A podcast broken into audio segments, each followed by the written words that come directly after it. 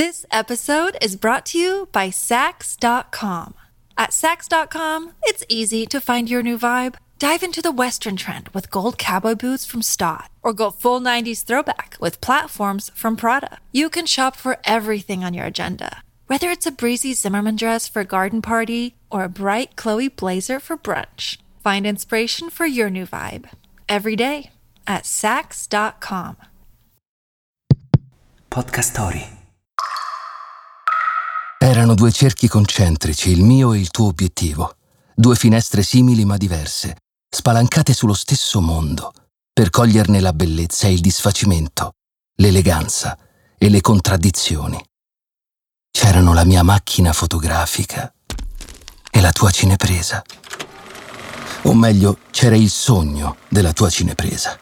Crescevi all'ombra di Jean Renoir, il tuo primo maestro, colui che ti insegnò la poesia delle piccole cose Dietro gli scudi invisibili delle lenti, oltre gli otturatori, c'eravamo noi due. Io, tedesco di nascita e cittadino del mondo per scelta. E tu, rampollo di nobile stirpe italiana, a Parigi per cercare la tua strada, proprio come me. Paul Horst e Luchino Visconti, due figli d'inizio secolo partiti da casa per abbracciare orizzonti più vasti.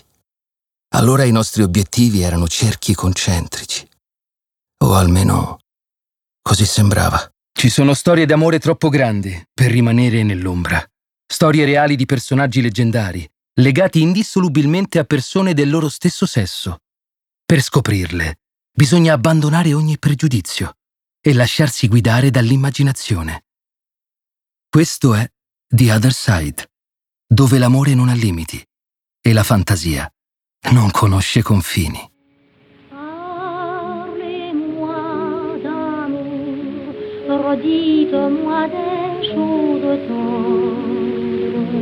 I folli anni venti avevano pervaso l'anima di Parigi di arte, letteratura, poesia. A dispetto della grande depressione che incalzava dall'America, negli anni 30 lo strascico luminoso di quel decennio d'oro riempiva ancora la Ville Lumière della sua magia, richiamando artisti e spiriti liberi da tutta Europa.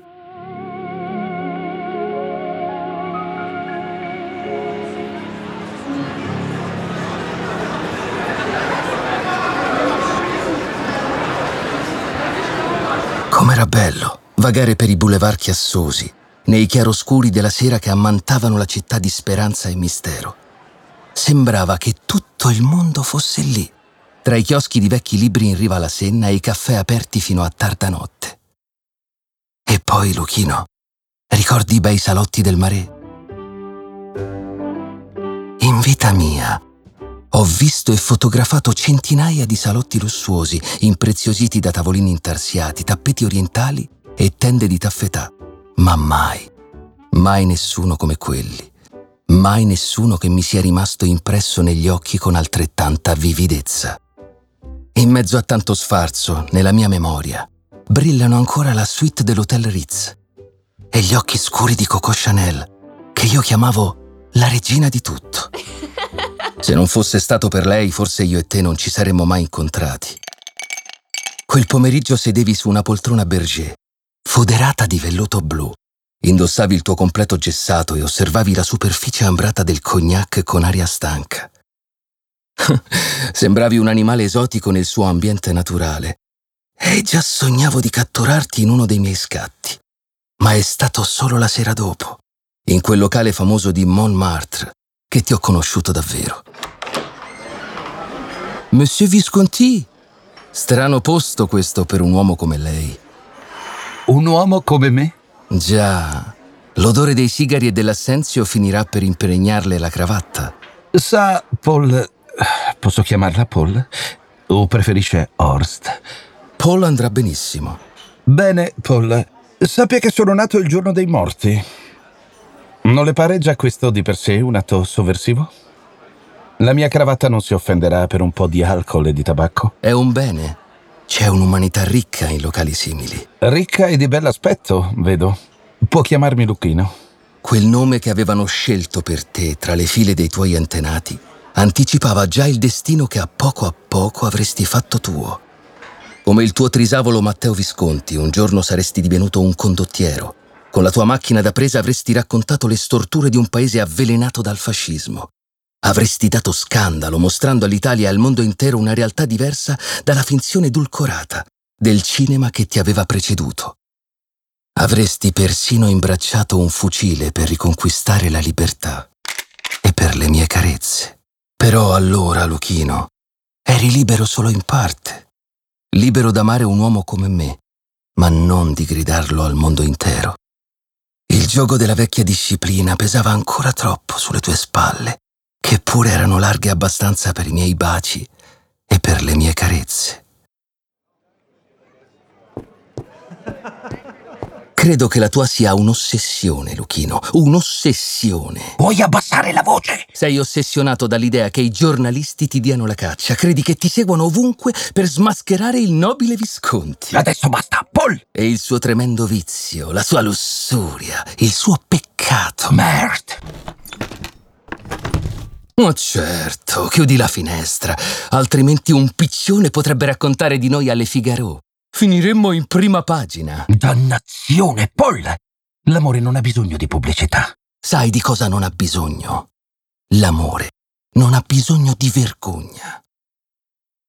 Ho amato altri uomini prima di te. E ne ho amati altri anche dopo di te.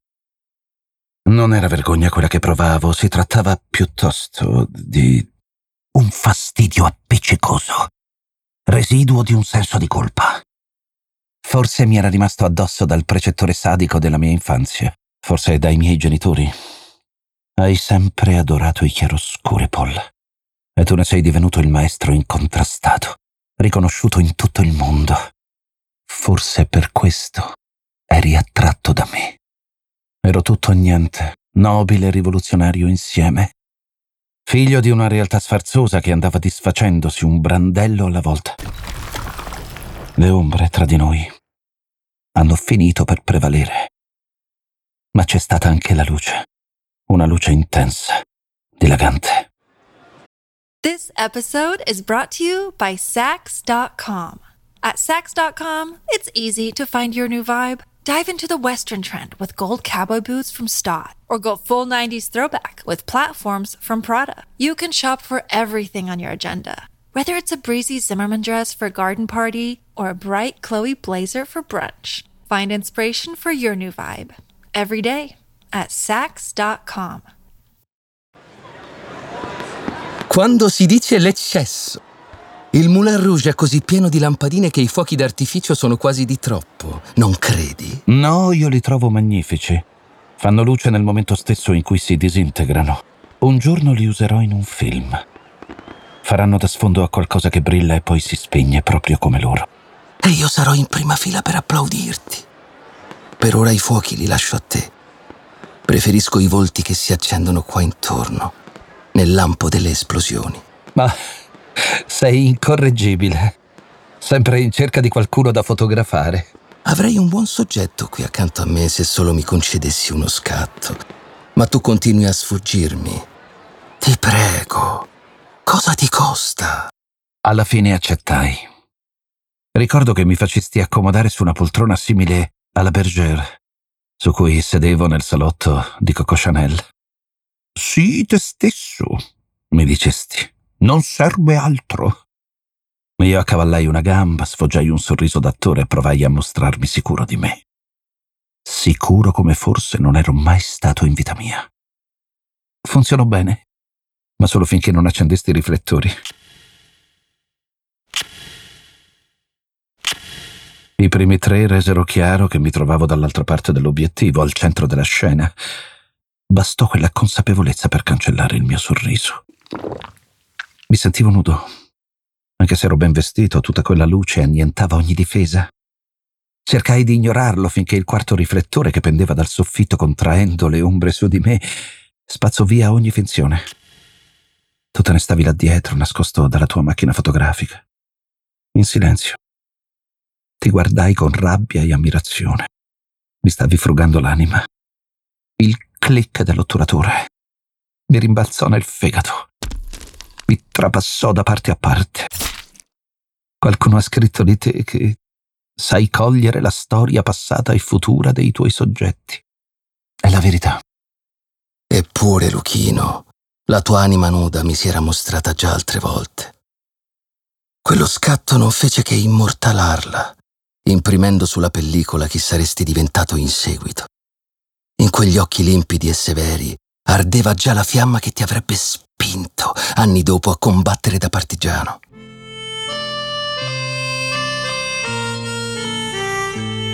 La schiena dritta da fantino parlava di una gioventù trascorsa ad allevare cavalli. Il volto da eroe tragico esprimevano l'eleganza che per tutta la vita ho cercato di afferrare. Qualcosa che trascende le mode passeggere, pura bellezza che splende al di fuori del tempo e dello spazio. È vero, ti ho amato per le tue contraddizioni e per quelle stesse contraddizioni ti ho odiato. Non per i tuoi molti amanti, uomini o donne che fossero. Non ero geloso di Cocò, né di Umberto Monaldi. Ciò che detestavo era piuttosto il tabù che custodivi, che ci accompagnava in ogni circostanza, imponendoci la segretezza di un rapporto clandestino. Il nostro era un amore vissuto in penombra, una fotografia sviluppata a metà. A volte quando eravamo in pubblico assomigliavi al Gustav che avresti poi rappresentato in Morte a Venezia, uno dei tuoi capolavori.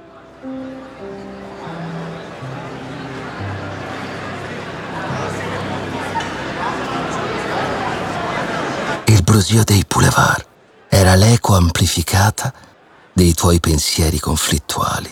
Ho in mano un ritaglio di giornale. C'è un'immagine che riempie una buona metà della pagina. È la tua fotografia più celebre.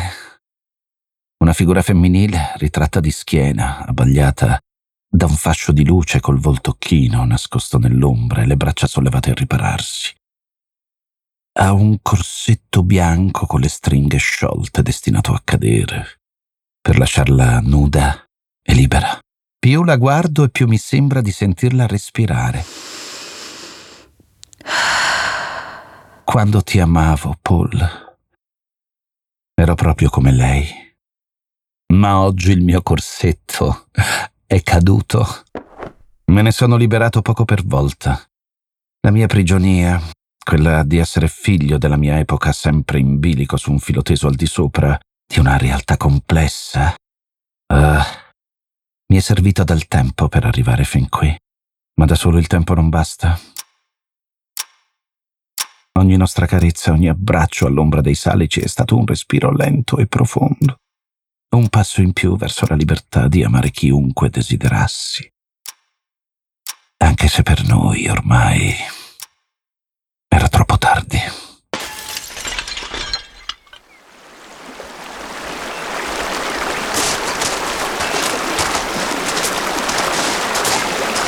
Il sole splende, Paul. Perché adombrarsi così? Che succede?